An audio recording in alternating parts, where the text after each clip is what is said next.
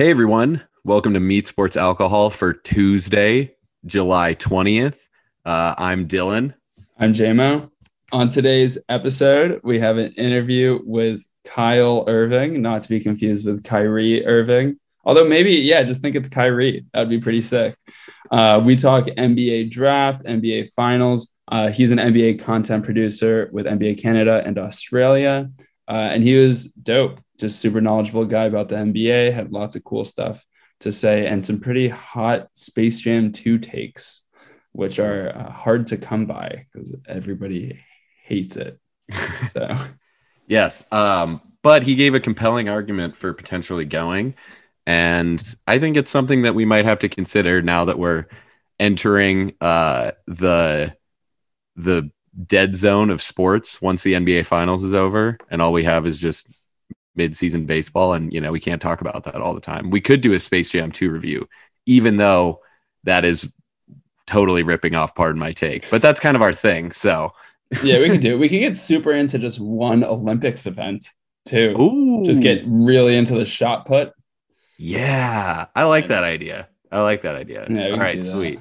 And then we can bet a bunch on them. yeah, lose all our money. Sweet. Talk about things that nobody knows about. Sweet. Um, and then after uh, after our interview with Kyle, uh, we do a little bit more finals recap. Um, we do our uh, boots on the ground coverage. We had our beat reporter and uh, in-house Suns fan and expert Carson Christian uh, do some interviews with Suns fans while we were there at Game Five. Uh, we discuss the electricity of talking uh, talking stick arena as well as the absolute heartbreak that Giannis brought upon all of us there. Um, so yeah, uh, pretty awesome show for you guys. and that's the show. Stick around and take it away, chat. Big up, big up the whole island, massive man, straight from the Golden Globe. Respect, boss man. You don't know. By that, respect. Big tune, make the king go up, make the king go up. Donald no one Robert. Book, book, book. Turn up, boss man. Straight from the Golden Globe. Book, book, book. Booyaka.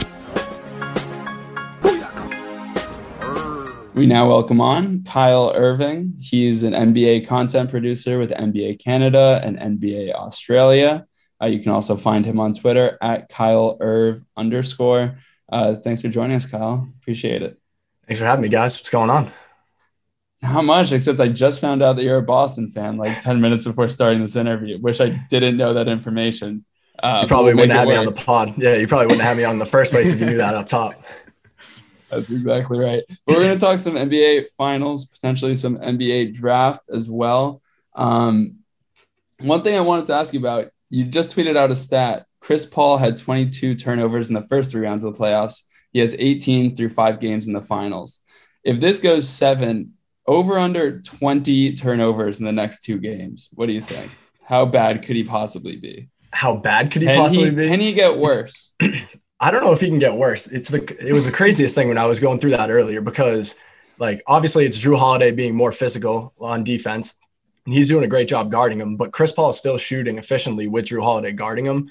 But he has seven turnovers against Jrue Holiday, the most against anybody on the Bucks. Which I mean, obviously that adds up. But then when you would put all those points together, you would think, okay, well, it's getting a little bit more physical. He's still shooting efficiently. He's probably going to the free throw line, and he hasn't been to the free throw line since game four. So, uh, sorry, game three. So, I mean, like when you add all those things together, the fact that he's turning the ball over, he's still dishing out, I think, eight assists per game, averaging 21 points and doing it efficiently, shooting over 50% from the field and 50% from three. You would think that that would be a player that's having a pretty good series minus the turnovers, but it seems like he's just been absent. And I'm not exactly sure what changed with Chris Paul that he went from you know being productive like the guy that had 41 points eight assists and zero turnovers in game six against the clippers to this guy who is coughing up the rock. I mean he was a disaster down the stretch in game four. And all of a sudden it seems like he's kind of fumbling away this one finals opportunity. And Yeah. you know I, I mean he's only got one more game to try and right the ship here or otherwise he's going to be i mean i had one of my friends tweeted at me in response to that today and was like, if Chris Paul loses tomorrow night, he's on the Mount Rushmore of choke artists in, in sports history. And I'm like, man, he's got to put together a game, a pretty damn good game in order to just avoid titles like that. So, I mean, all the pressure on the world in, in the world on Chris Paul for tomorrow night or, or Wednesday night, uh, sorry, Tuesday night for game six. And I'm curious to see how he responds. Which is crazy because it was literally like two weeks ago when he had that game six against the Clippers. Even game game one and game two, he played great. Mm-hmm. Like it, it, it's not even two weeks. It's like a week. It's like the narrative changed so quickly. And like part of, I mean, part of me has to think that like that wrist is bothering him more than you know he's leading on and all this stuff but like it's so weird that it uh, like something changed i don't know what it was um i don't know if you have any insights on like is it is it his wrist is it an injury is Jrue like you know really clamping down on him does bud actually know how to make adjustments like what you know That's what have you kind of seen on that yeah does that bud do question. stuff I guess Bud has been doing stuff. I mean, he's been throwing out different lineups. He's been switching up matchups. I mean, like you saw, Brook Lopez hasn't been playing as much, which they picked him apart. I mean, ran him off the floor in games one and two, and that's really what's changed in games three and four. One of the things that's changed. But I mean, I got to give a lot of credit to Jrue Holiday up top, like right off the right off the top, because I mean, the guy has been ridiculous two way as a two way player since game two. I mean, that was one of the best two way displays that I've seen in a long time in the finals uh, the other night. And it just seems like whoever he's guarding, it's going to be a long night for him. Um, I mean, he did a little bit of it to Devin Booker. He was getting physical with him. D Book was being physical back and whatnot. But when it comes to Chris Paul, again, like he's scoring efficiently when Jrue Holiday's guarding him. It's just like it seems like you can't take care of the rock when he's doing that. And I also think it, to answer your question on like the wrist injury, it does seem like something's wrong. Do I know if anything's wrong? Not really. But like there was one play in particular to me late in the fourth quarter of game five where he was coming off a pick and roll. He had, I think it was Cam Johnson. It might have been Mikal Bridges, if not Cam Johnson, open in the corner. And he went to make this one handed pass for a three that I think would have either made it a one possession game or tied the game late in the fourth quarter. And he basically almost sailed it out of bounds. And I think, if, let's say it was Cam Johnson, made a save, went to, you know, try and keep the ball alive, but it was all Bucks players there. Bucks get the ball in transition, they go down and score, and that completely changes the game. Like that's a pass that we've seen Chris Paul make a hundred times out of a hundred with that, you know, with whether it be one hand through traffic, it doesn't really matter. So, you know, I mean, he's got that wrist taped up. It seems like he's losing handle at some times, which we would never see from Chris Paul in the past. And uh, again, like just simple passes like that, where he would make that, you know, his eyes closed 100 times out of 100. It just seems like something's a little off with uh, the point guard there. Yeah. Well, that's what I've noticed the most is just like, like even when he's just like taking it up and he's like pressed, he always, you know, he just is he's always so sure-handed and the number of times where like it's not even necessarily a turnover like he'll just get pressed he'll put his back to the basket and then he'll just like lose the ball and fumble it and then the possession kind of has to reset and like i think i mean it i don't know i don't know or maybe he just truly is the biggest choke artist of all time and he forgot how to dribble he's he's definitely flirting with the the latter of those two. I mean, listen, he has to get the job done. He has to play well too. Like, I mean, Book like completely carried them in game five, like to the point where after the Bucks responded to that initial run to open the game, it really never felt like the Suns should have even had a chance in that game. And somehow every time I look down at the score, I'm like, this is still pretty manageable. And then you look at the box score and you obviously see why Devin Booker giving them 40 points back to back nights. But I mean, like at some point, Chris Paul has to step up and be that guy. Also, someone who's kind of going under the radar for, you know, not taking as much shit as everybody else is DeAndre Ayton. He played really, really well in games one and two, but he hasn't really been as well. I mean, foul trouble plays a big role in that. And he's still shooting efficiently and things like that, grabbing, you know, a walking double double. But his impact, kind of like Chris Paul, like even if his numbers don't look that uh, drastic, it feels like his impact isn't exactly the same. So he's kind of flying under the radar a little bit too because Chris Paul is catching all the grief. But I mean, listen, they're the Suns are one of the best teams in the NBA, like overall teams. In the way that they move the ball, like the synergy that they have when they're passing the ball, sometimes is like it's literally magical. And uh, you know, they swing, they swing, they find an open guy, knock down a three, and that's what they've done all season. And in Game Five, it wasn't like that. It was a lot of isolation a lot to give the ball to Booker, get out of the way. And I mean, they need to get back to that Suns brand of basketball in game six if they're going to have a chance to extend the series. You mentioned DeAndre Ayton there, and this is something I wanted to ask about. Dylan and I, both sports betters, so you know, always trying to look for value. Mm-hmm. If the Suns pull this off, if they win the next two games, they have to give away a Finals MVP. I, they do it every year. They, I don't think they could just not give it to someone.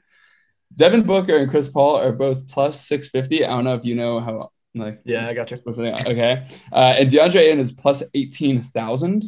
I feel like I could get some pretty good value there. What? Or let me throw another name at you. Another one of Dylan I's favorites. Cam Payne. Is Oh, there an MVP, finals MVP odd option for Yeah. Cam Payne?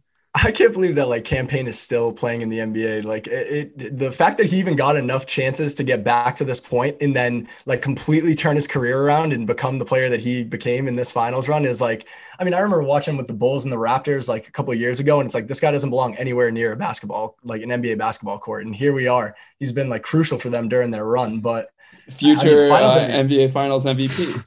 yeah, yeah, future finals MVP Cam Payne. Yeah. That, hey, that would really boost his resume going into uh, unrestricted free agency. But Yeah. um, the Ayton, that's interesting that Ayton is, you know, the odds are that low or high, however you want to look at it. Um, I don't know. I mean, it just seems like narrative wise, if the Suns turn this around, it would probably be because Chris Paul started playing well. And I have a hard time believing the media is not going to give the vote to Chris Paul. But Devin Yeah. Booker's also been ridiculous the past couple games. And it's like, you know, I mean, this guy scored 40 in back to back games even though they didn't win either of those games, it's still significant that he was keeping him in the hunt. And then like, I don't know, there's a lot that has to unfold over the last over the last two games to determine finals MVP. But I'll give you this. If Giannis, if let's say Giannis was LeBron James and LeBron was putting up the numbers that Giannis was, everybody would be talking about Giannis winning finals MVP, whether he wins or loses the finals. Because Mm. his numbers have been that ridiculous. Mhm. And I mean, he's basically getting like 32, 13, and five in his sleep with a block and a steal. And it's like if LeBron James was doing that, people would be talking about him as if he's the finals MVP, even if he loses. So, like, I don't really think that Giannis will get that consideration, but I'm saying that if it was LeBron, he would be getting that consideration. Yeah. Yeah. If Giannis were to get a Finals MVP, if the Suns win, by the same token, Chris Paul should get a Finals ring if the Bucks win for just giving this away. I actually don't hate such that. a terrible I don't job. hate that proposition. You know what I'm saying? I don't know if I said it correctly. No, but, no, like, you did. I so don't. bad. I, I don't hate that proposition at all. Imagine that, like that's CP3's only NBA championship, the ring that he got for helping the Bucks win the title. It would just be like the biggest dark mark on his career ever if he's, you know, not already cursed enough. Honestly, there'll be there'll be an extra one floating around if the Bucks win because Torrey Craig is supposed to get one, so he can just have Torrey Craig's. They Yeah, can yeah, just I mean- sketch out the Craig and put in CP3. Yeah, that'll all work. Like that Yeah. all lines up. I'm They'll sure have Chris an Paul would extra be. yeah, he'd be Yeah. thrilled to take on that ring for his first. Yeah, ever. yeah, That yeah. go on his basketball reference page, like at the top, like, NBA champion, kinda. Kinda, yeah. That's an asterisk. Yeah. um, all right. So uh switching things up a little bit. Um, so uh we were, you know, taking a look through your Twitter page, um, you know, trying to get a sense of, you know, some of your opinions on the NBA finals, things like that, which have all been Mhm. great. One thing that I thought was maybe your most interesting take as of late uh, was that Space Jam 2 is perfect. Uh, you tweeted out, which Mhm. that definitely seems to be zigging when everyone else has been zagging. I personally haven't seen it yet. Um, but I was just wondering, you know, as someone who's on the fence about spending money and going to the theaters and watching Space Jam, uh, can you pitch me on on why I should actually see Space Jam? I will. I will. And I'm actually I'm willing to die on that hill. That Space Okay. Jam 2 is perfect. I'm going to start out right off the top and tell you that when I was walking into theater the theater to see Space Jam, I couldn't even tell you the last movie that I saw in general, never mind in theaters. Like I just straight up don't watch movies. And if I do watch a movie, I'm going to like it mm-hmm. because if I'm like getting to the point where I'm actually watching it, it's because I've already convinced myself that I'm going to like it. So like I'm far from any sort of movie critic, but like here's my thing, like if you're an NBA fan and you're going to watch Space Jam, like you're not watching it to like, you know, dissect LeBron's acting or like the storyline of the movie. Like I went in to watch Space Jam because like I wanted to see a bunch of NBA stars on the big screen and see like what kind of spin they put on it and, you know, see what like the goon squad's like and like, I don't know, just all little things like that. I wanted to see like all the nuggets that they throw in there for like the older crowd that the younger kids wouldn't pick up on stuff like You that. You want So- to see the new Lola Bunny. Yeah, yeah. I, I mean, well, yeah, until they like had to like make her less hot or whatever, which like, I mean, you know, it is what it is. But anyway, so like you go in and like right off the bat, they and I'm not gonna have any spoilers here or anything like that, but this is just like something that's dope right away. Like they give you this to like brace the audience of like who LeBron James really is for let's say, you know, the more casual fan that isn't following it as much. They go through like this like in-depth highlight reel of his entire career. And it's like all the 10 events. Like I'm not even talking about like just like the block and like his game winner against like the magic and stuff like that, like even like the decision and like things like that. And like they kind they kind of like cartoonize like his highlights to like get you in the Space Jam mode. And like as an NBA fan, right off the bat, I was like, all right, that was worth the price of admission alone. Like that was like so sick to me. And then like as they're going on throughout the movie, and again, like whatever, you can say what you want about his acting and the plot and all that stuff. But like it wasn't really any different than the original Space Jam in terms of like MJ is not like Michael B. Jordan, you know what I mean? Like he's not like this crazy actor. Like he, LeBron's the same way. So I don't know. Like when I was like watching it all, it felt like they hit on like a bunch of like little nuggets that like you mm. know, diehard NBA fans will pick up on that the casual fan might not. And it's not even the stuff that's like in plain sight. Like there was like even like little like in the weeds type like things that they were hitting on that like I was pretty surprised they brought up. And besides that, like I mean, I'm a huge Game of Thrones nerd, Harry Potter nerd, and like being like, you know, Warner Brothers and HBO Max, they were able to like add a bunch of those characters into the movie and like do references to that stuff. And like, I understand people saying that it was like kind of a billboard for like Warner Brothers and HBO, which like I do see that side of it, but I thought that aspect was cool too. My only, my only uh, complaint about Space Jam 2 was that like I wish that the Monstars or the Goon Squad had like more of a role as like their actual people. Like I wanted to see like a minimum of 10 minutes of like Klay Thompson screen time. And like you get maybe two seconds. Like it's like very quick, other than like when he's mm-hmm. in character, like in the game or whatever. Like Dame got like super, like you know, superstar treatment, which was cool. But like I would have liked to see like their personalities a little bit more. But like all in all, the people that are like really coming down on it and hating on it for the plot or for LeBron's acting or like you know this and that, it's like you probably went into the movie not wanting to like it. So that's probably why you didn't like it. Yeah, yeah. All right. Well, that that was a very compelling argument. Um, I uh, I definitely it? see what you're saying. I have two questions though. One, uh, in when they were going through the highlights of LeBron's career, tent pole, you know, situations, mm-hmm. um, did they include uh, when he was afraid to post up JJ Barea in the 2011 finals? No, they definitely missed out on JJ Barea mm. just running amok on the Miami Heat in the 20 no, they didn't. Okay, so, okay, yeah, so that's good that to know. Out. All yeah. right, so it's a little bit of LeBron propaganda. They don't definitely they don't LeBron propaganda. Yeah, yeah. Um, I'll tell you this then, much: if you're not a LeBron fan, don't go see it because yeah. it's definitely a lot of propping LeBron up. I personally like LeBron a lot, so you know it didn't really hit me the wrong way. But I've seen some people on my timeline that I know for a fact don't like him that were like, "This is the worst thing I've ever seen." I'm like, "Of course you would say that." That's that's shocking that the movie executive produced by LeBron James, starring LeBron James, is pro LeBron James. I I don't get that. Yeah, never would have seen it coming. yeah. Um, and then my second question is uh, better actor, MJ or LeBron? Man, I, it's like it really is so similar that it's like I, am gonna. I, you know what? I'm actually gonna give the edge to LeBron. I really am mm. because LeBron, like MJ was like acting. LeBron was like embracing the fact that he's like pretty corny and cringy. So like mm. it kind of like played into like what he was doing. Like obviously there were some scenes that were like, okay, you just like clearly don't do this for a living, like you would expect. But like I kind of like the idea that he was like embracing the corny, cringy dad side of Le- dad side of LeBron, where like with MJ in the OG Space Jam, it's like I don't know, maybe he was just trying too hard to be an actual actor. So I'm gonna yeah. I'm gonna continue to go against the grain. I'm gonna give LeBron the edge there. I think if there's one thing that we can say about LeBron for sure is that he's never been afraid to be corny, especially in his later dad years for like sure. the Taco Tuesday and the oh, wine oh, yeah. and stuff. Yeah. yeah. And that comes up very LeBron in Space Jam too. Yeah. No, plus he has all the experience acting from when he's flopping all around the court trying to sell Also accurate. also terrible, accurate. terrible, corny one. yeah, it was a pretty glowing review though. You at least changed my mind. I still might not like it, but I feel like you at least changed my mind about how to walk into it. You know, yeah, have more. You just gotta mind for it. Go in with a yeah, go in open mind, open heart, and I promise you'll come out at least somewhat enjoying it. Yeah. All right. Well, now that we've covered the two biggest NBA storylines, the finals and Space Jam 2, uh, we did also want to cover some NBA draft. Uh, we're coming into this, I'd say, Dylan and I not exactly doing all of our homework. Uh, so we're going to rely on you here for some cool. insights into the draft. First question, you know, they say this a lot in the NFL, you know, who passes the eye test sort of thing.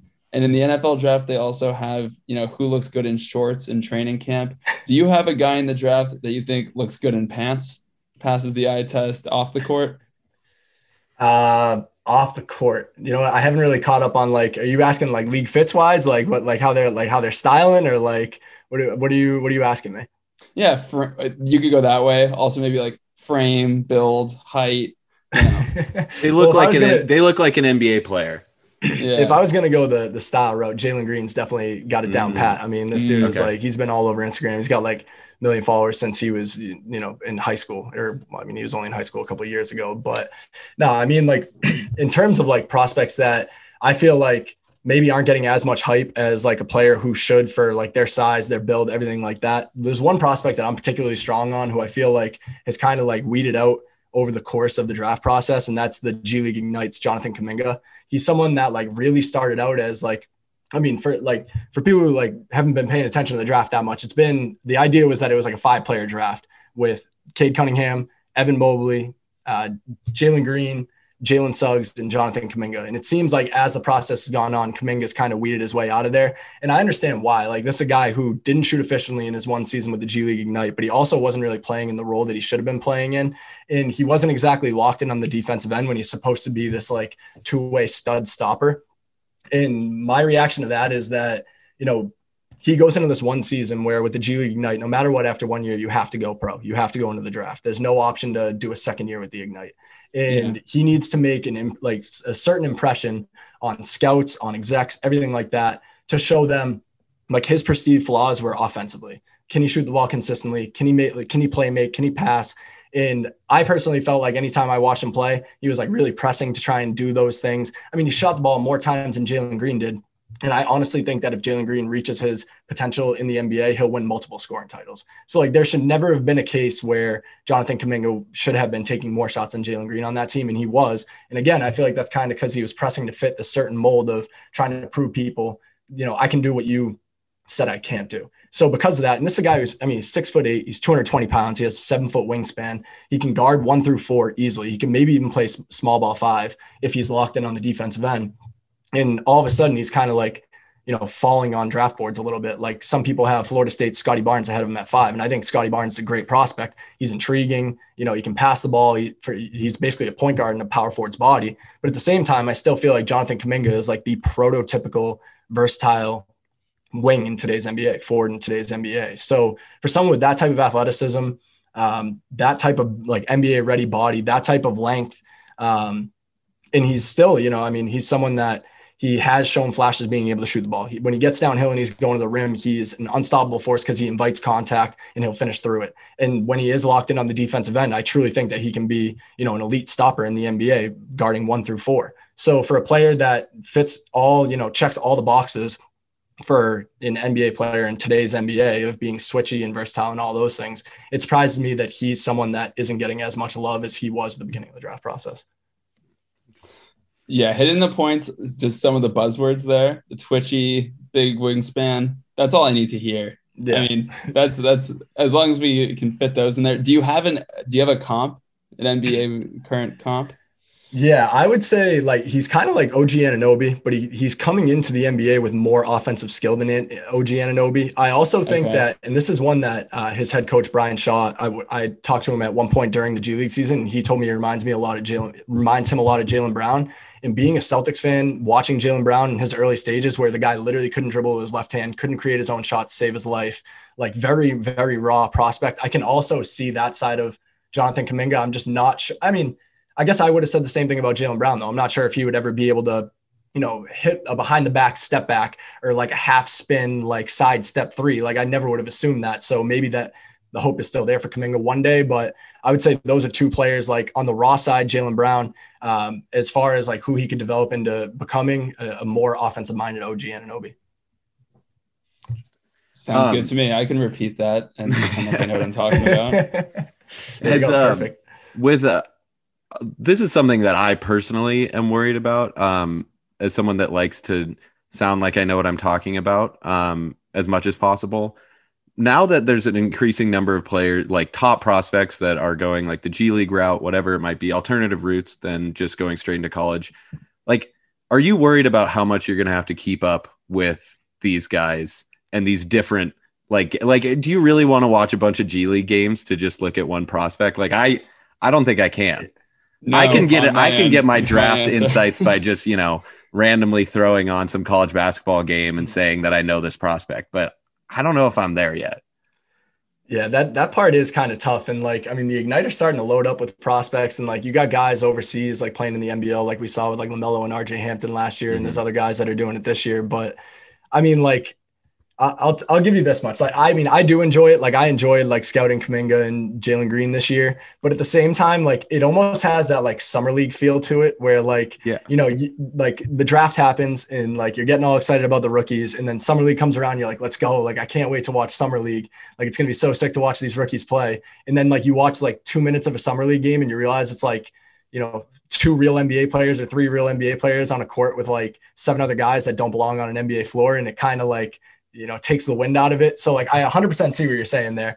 Um, i'm gonna i'm gonna kind of ride the fence there and say that i do enjoy scouting the individual players but i definitely i feel you on on the end of like i mean am i really gonna watch a 16 game g league season just to watch these two players? Like no i'll just catch them when they get to the pros. Yeah exactly. Well and i mean i personally am a big prisoner of the moment guy um, and if a top prospect does something in a big game, like a big college basketball game, or same thing with college football. After mm-hmm. the college football playoffs, I was like, any Devonta Smith is the next Jerry Rice. I don't know why anyone wouldn't pick him. He's literally unstoppable.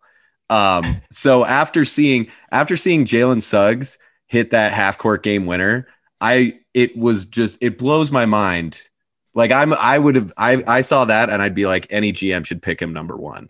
So that's my thing too, is like I can't get it quite as excited about like a G League game when there's not the same, you know, implications to it. It's just a G League game rather than like the semifinals of the uh March Madness, you know? Yeah. I guess like the counter to that would just be that like I mean, they are playing against grown men and like a bunch of guys that yeah. did actually play in the league. So it's like, you know, Jalen Suggs hits that shot again, like against you know, I mean, let's say like let's use the national championship for example against like Baylor.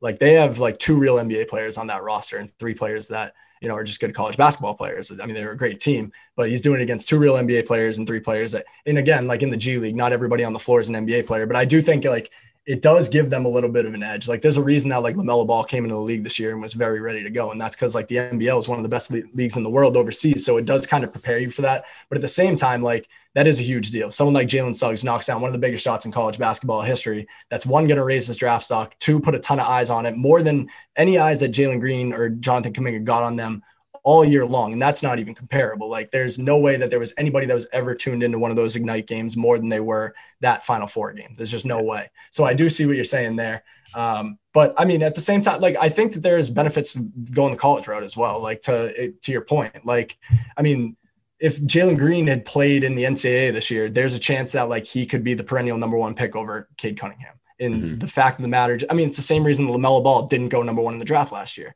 Like yeah. he was the best player in that class. Everybody knew it. But, you know, there's a little bit of a risk involved in taking a player that didn't play uh, in the States and in college. So I, I, definitely see what you're saying there. And, and just to go back to Devonta Smith real quick, as a Patriots fan, I like after I don't watch any college football at all. Like I try and keep up with as many sports as possible, but college football just kind of like falls off the rails there. And Mac Jones, like when the Patriots drafted him, I was not his biggest fan. And part of the reason was because all I watched was a college football playoff. And I'm like, this guy's the easiest job in the world. His number one receiver is open every single time. Yeah. Like he doesn't have I to know. make any reads. Just find this guy. So I thought that was funny. You brought that up, and I had to had to loop that back together real quick. I but uh, mean, hey, pro Mac well, Jones. We've had that. We've had that exact take that Mac Jones was just some dude that right, like, just like, hey, you want to be our quarterback? We have the greatest wide receiver anyone's ever seen. Like, oh yeah, he's okay, gonna be fine. open every time. Yeah, sweet.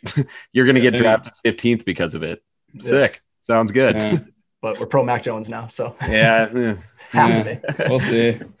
Uh, I think I found a solution though. To go back to our problem there, we were talking mm about you know Dylan not having high enough stakes. We just got to start betting on G League games. If we start oh, betting yeah. on G League games, are available. Like, yeah. yeah, yeah, if you can find some obscure uh, betting site and uh, go to them, you know, if we're just like drunk at a G League game and we saw some incredible shot, then we'd be like, oh my gosh, this is like yeah. winning a national championship.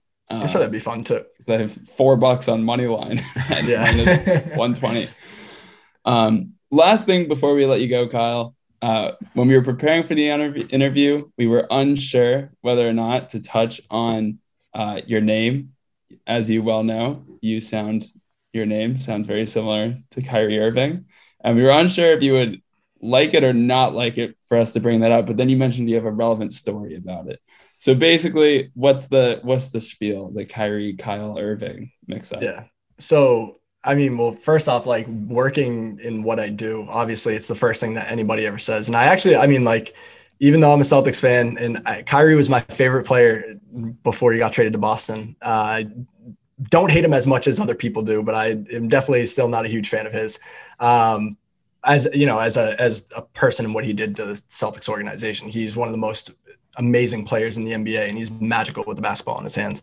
Um, but it is kind of funny that like when I was young and growing up, and I like first found out who Kyrie was when he was at St. Patrick's of Elizabeth, like I was like, oh, this is pretty crazy. Like we have the same name. I was watching all his highlights on YouTube, everything like that. So like I found him on Facebook and like sent him like a friend request on Facebook and he accepted my friend request. and at that time, like he was just starting to blow up. It was before he was the number one prospect in the country.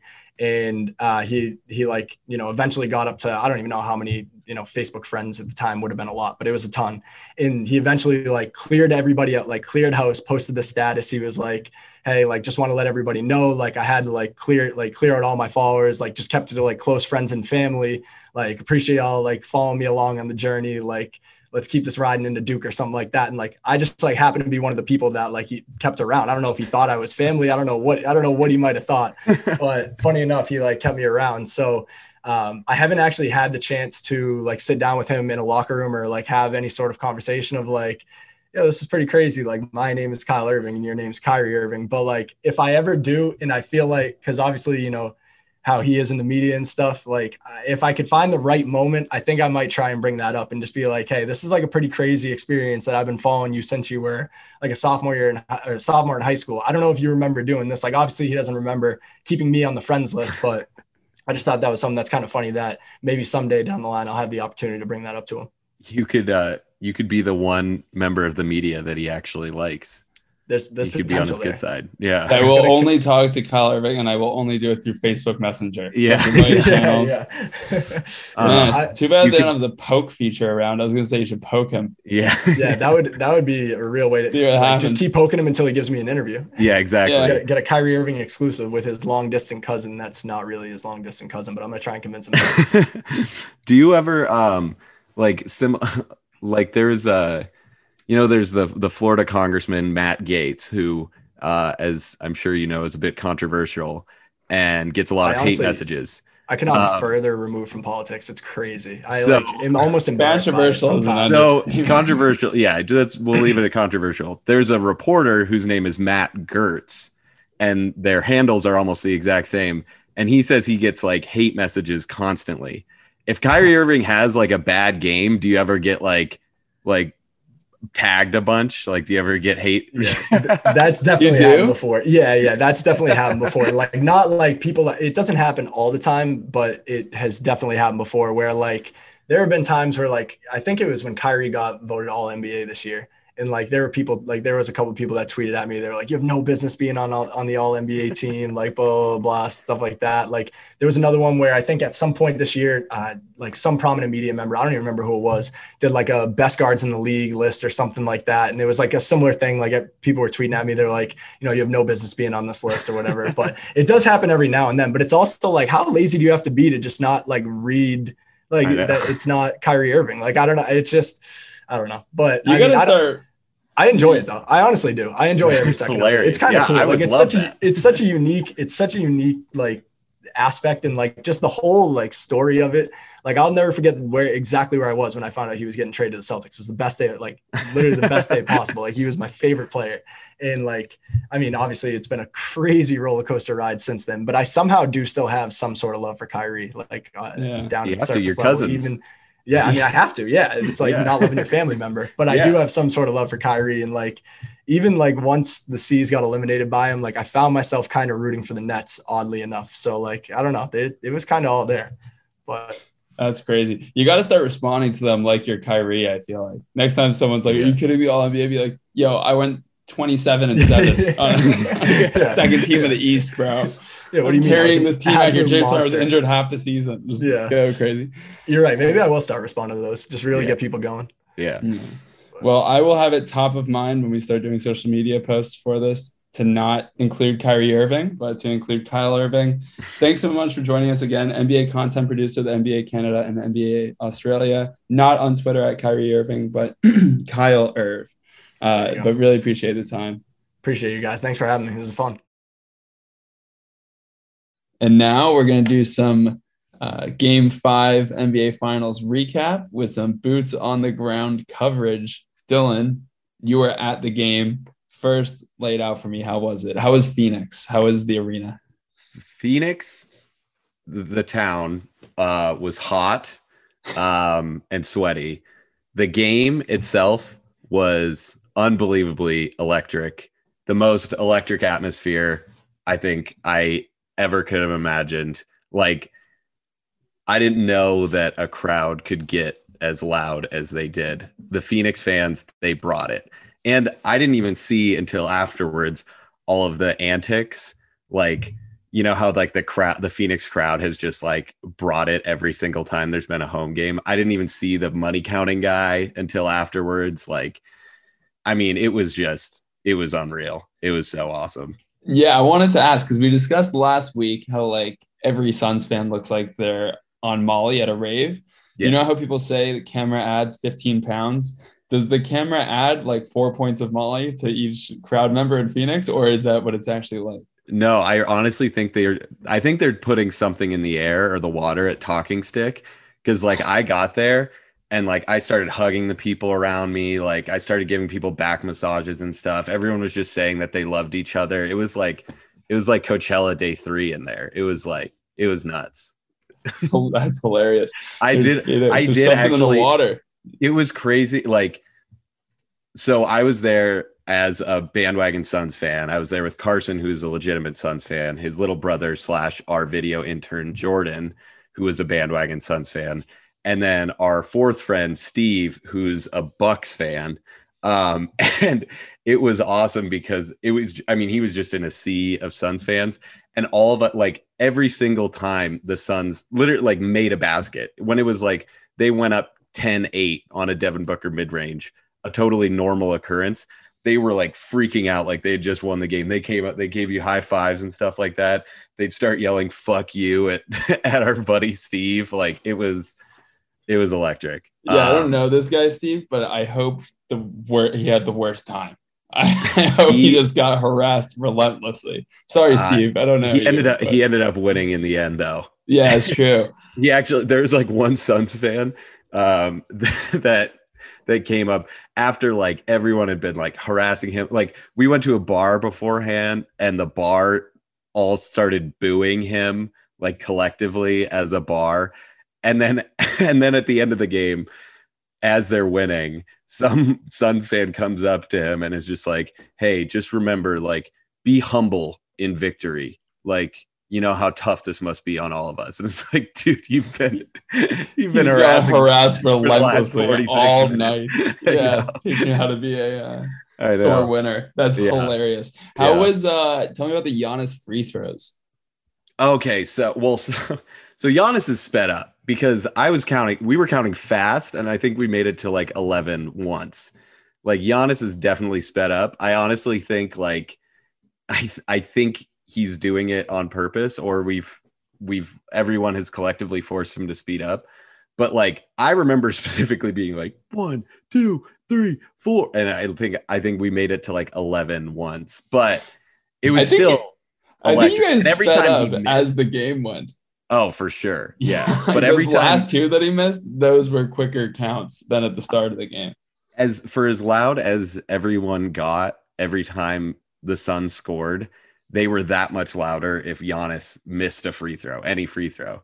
And I think he was like four for eleven. So they the place was electric when he missed. Yeah, I mean those last two that he missed were oh brutal, which brings us to oh. the end of the game. How much did oh. that suck? It was so brutal because I, I mean, I had just I was a Suns fan that night. I, you know, I got over the loss pretty quickly because I'm not actually a Suns fan, but in the moment in that stadium, wearing my throwback Charles Barkley jersey, I was for 48 minutes a diehard Suns fan. So when there was like three minutes left in the game and they were down like eight, Giannis was making every single turnaround mid range.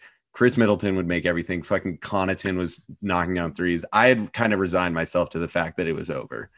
And I was like disappointed. My head was in my hand. Like I was sitting down, like, and then they got on that run and they got it. I mean, like, they got it back into within one.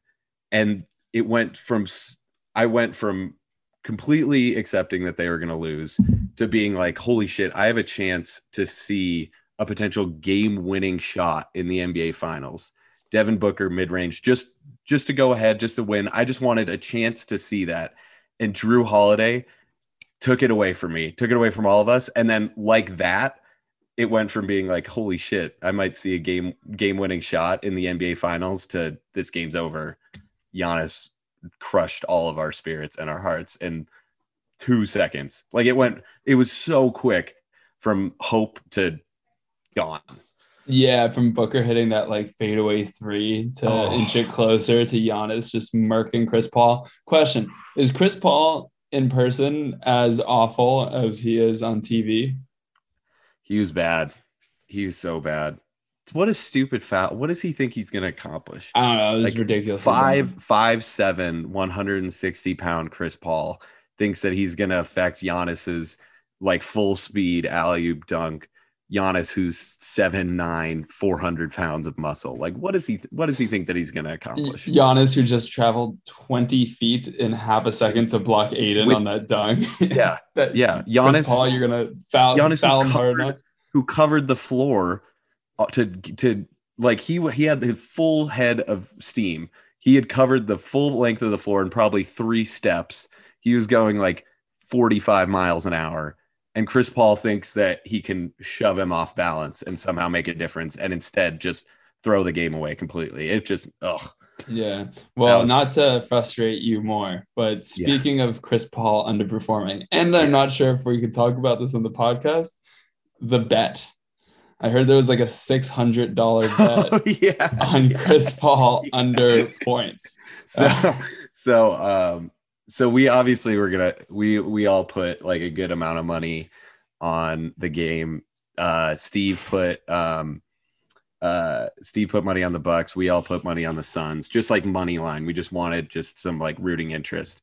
Yeah. Um, and uh, we were doing this like as we were getting ready to go out. Like we had started drinking, whatever. Jordan has like a bunch of money in his Bovada account. Um, and he was like we we just kept throwing bets at him. We'd be like yo what's the spread? Or like what are the odds on deandre ayton uh, over 17 points? Just all this stuff. Like we were throwing way too much at him and he couldn't handle it. And apparently in all the confusion he wanted to put like $10 on chris paul over 22 and a half points. And somehow he ended up putting $600 on chris paul over 22 and a half points. Jordan, who's a 21 year old college student, I didn't even, I didn't even, I couldn't even comprehend $600 when I was a junior in college. I had to Venmo you too. The last time I was in Phoenix, I had to Venmo you $20 so you could eat.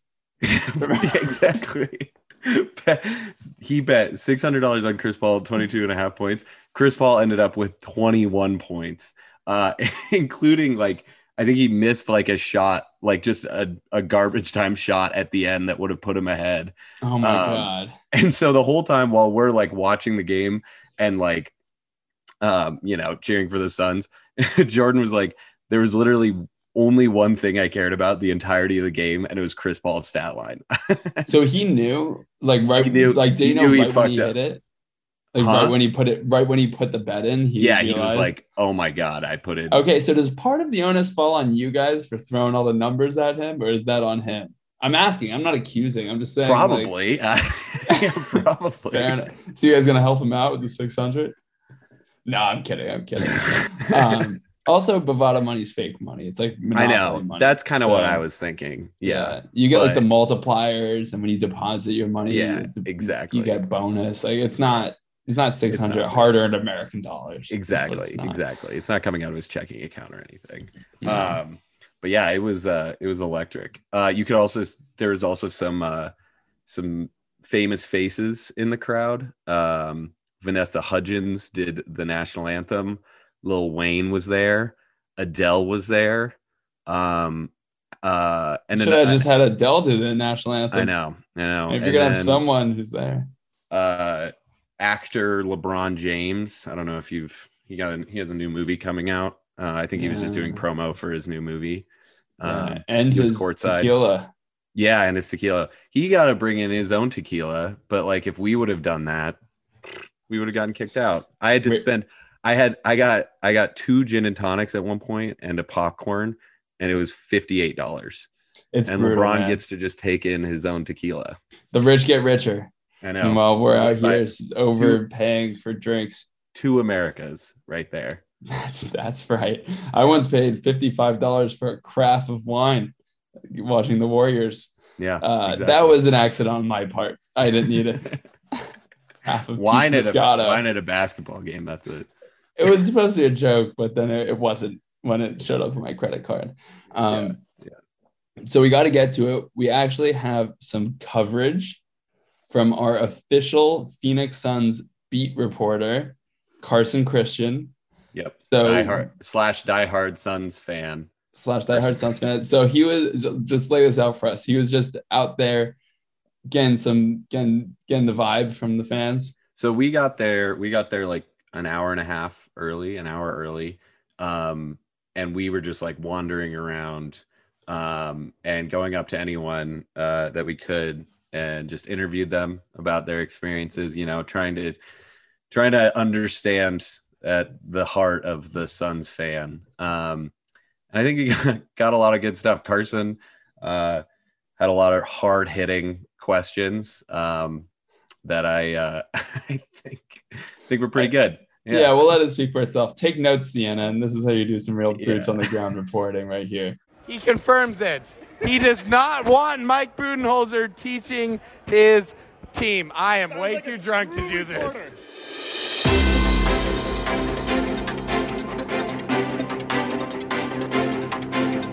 Thank you. This is uh, Meat Sports Alcohol coming to you live with Meat Sports Alcohol. You know, there's so many questions I could ask you, but why did you become a Suns fan?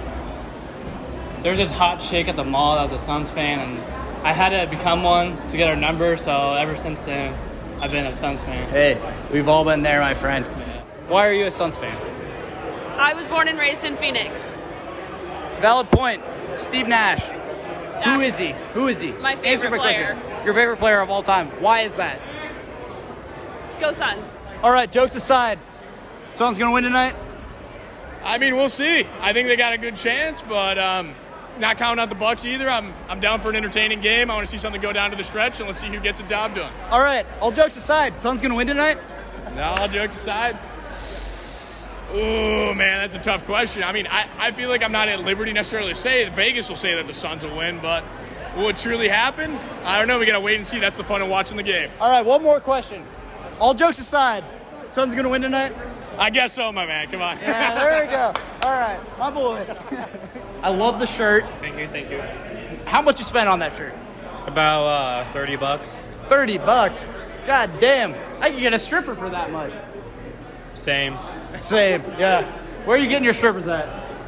Um, everywhere. You know, go to the mall, get them anywhere, really. Shit, yeah. 30 bucks strippers though, you know, like we can't. What?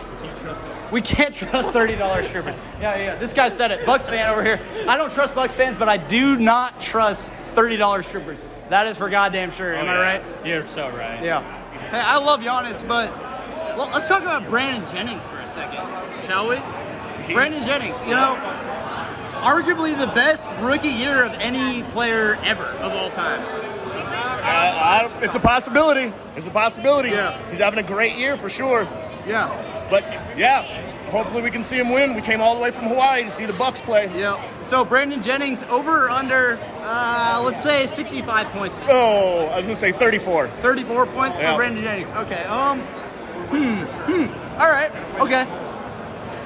You know, uh, Steve Nash. You know Steve Nash. Of course, I know Steve Nash. You know Suns Steve great. Nash. Suns All great, of. So, what are the chances he plays tonight? Uh, I'll go like maybe one percent. You know, Steve Nash might pull up like if he's necessary for the Suns to get the dub tonight, I mean, he might pull up and just help him out. Steve Nash plus or minus 40 assists. I'll go with the over on that one. I mean, come on. Hey, fair Steve enough. Nash, all-time great. Fair enough. Amar'e Stoudemire plus or minus 60 dunks. I mean, it depends. If Steve Nash gets 40 assists, like, I mean, Amari can only get 40 dunks then. Come Yeah. on. Charles Barkley, 100 or less points. Ah, Charles Barkley isn't quite Wilt. I'd go with maybe 70, 80 for Barkley. I love Barkley's TNT podcast is great. Don't get me wrong. Tell me something interesting about yourself. I went to school in Montana. What? We're from Montana. montana Yo, where where in Montana? Where in Montana? Missoula. Oh my god. We're we live we live in Missoula. No I can way. go right now. All right, where in Missoula? Hellgate, Hellgate, Sentinel. No, University of Montana. University of Montana? That's wild. What That a is small wild. world. Okay, yeah, this is. That is crazy. Sorry, here. We'll, we'll put this on pause. Yeah, you get your drink. Get your drink. Suns in four, right? I mean, it's a little late to go Suns at four, not going to lie. The Suns would have to win in six or seven. You, You know, can't disagree with you there, my friend. Hey, so we're here with Devin Booker here, and uh, you know, what do you think the chances are Devin Booker goes over 80 points tonight? 100% uh, easily. Giannis is a bum. Giannis guards Booker. I mean, easy 100. Wolf? Yeah, yeah. Red or black? Black. Black. I'm doing it tomorrow. Put it all on black. Can I hear you say that? Put it all on black. Bucks in six. Bucks in six. Bucks in six. We are the Valley. We are the Valley. Can I hear you say that one time, really? We loud? are the Valley. One more time. We are the Valley. Yes, we are the Valley. And that was our show. Thanks for listening, everybody. Uh, make sure you tune in next week uh, when we kick off our Olympics coverage and our shot put frenzy uh, when we have on Philip Mihalovic, uh, the number seventh ranked shot putter in the nation, in the world. Um, so you're definitely going to want to tune in uh, as we come to you live with Philip uh, from Tokyo as he gets ready for the shot put. Is he an American? Uh, he is a Croatian. Okay. Like, Mihalovic. oh, is that is his Hebrew last name? Uh, uh, uh, nope. Mechla Halovic. All right, Maha- cool. Mahalovic. Mikhalovic. I am psyched to talk to him Yeah. about uh, shot putting. Yeah. He's going to be a great guest. Um, follow us on social media at me sports Alec, Twitter, Instagram. Tell your friends. We're on TikTok, like it's doing surprisingly okay on TikTok. Uh, so check us out there too. And all right, fam. Peace. Peace and love. Today is gonna be the day that they're gonna throw it back to you. By now, you should have somehow realized what you gotta do. I don't believe that anybody feels the way I do about you now. Because maybe